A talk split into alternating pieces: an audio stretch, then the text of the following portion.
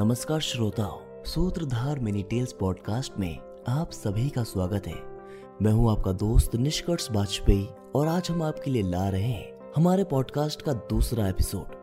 दोस्तों, आज के इस एपिसोड में हम आपको वानर राज वाली और सुग्रीव की माँ के बारे में बताएँगे। चलिए सुनते हैं पूरी कहानी आज की मिनी टेल में। ब्रह्मदेव ने अपने मनोरंजन के लिए एक सरोवर बनाया। और ऋक्षराज को उसकी देखरेख का काम दिया। एक दिन ऋक्षराज उस सरोवर में स्नान करने के लिए चले गए।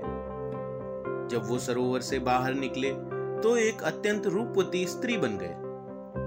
उसी समय इंद्रदेव ने स्त्री रूप में ऋक्षराज को देखा और उन पर मोहित हो गए। इंद्रदेव से ऋक्षराज को जो पुत्र हुआ, उसका नाम बाली था। थोड़ी देर बाद सूर्यदेव उधर से निकले। और वो भी ऋक्षराज के सुंदर रूप पर मोहित हो गए। ऋक्षराज को सूर्यदेव से जो पुत्र प्राप्त हुआ, वो सुग्रीव थे।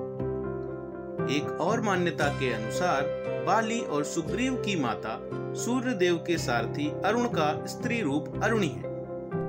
दोस्तों, हमें आशा है कि आपने हमारे पॉडकास्ट का आनंद लिया होगा। हम कल एक और दिलचस्प कहानी के साथ वापस आएँगे, लेकिन तब तक के लिए मैं आपको सूत्रधार मिनी टेल्स के अगले एपिसोड की कुछ झलक दे देता हूँ। अगले एपिसोड में आप सुनेंगे दुंदुबी की कहानी। एक ऐसा विशाल बैल दानव जिसमें थी एक हज़ार हाथियों की शक्ति। और क्या हुआ जब उसने महाशक्तिशाली वानर वाली को चुनौती दे दी थी? पूरी कहानी जानने के लिए हमारे पॉडकास्ट को सब्सक्राइब करना मत भूलिएगा।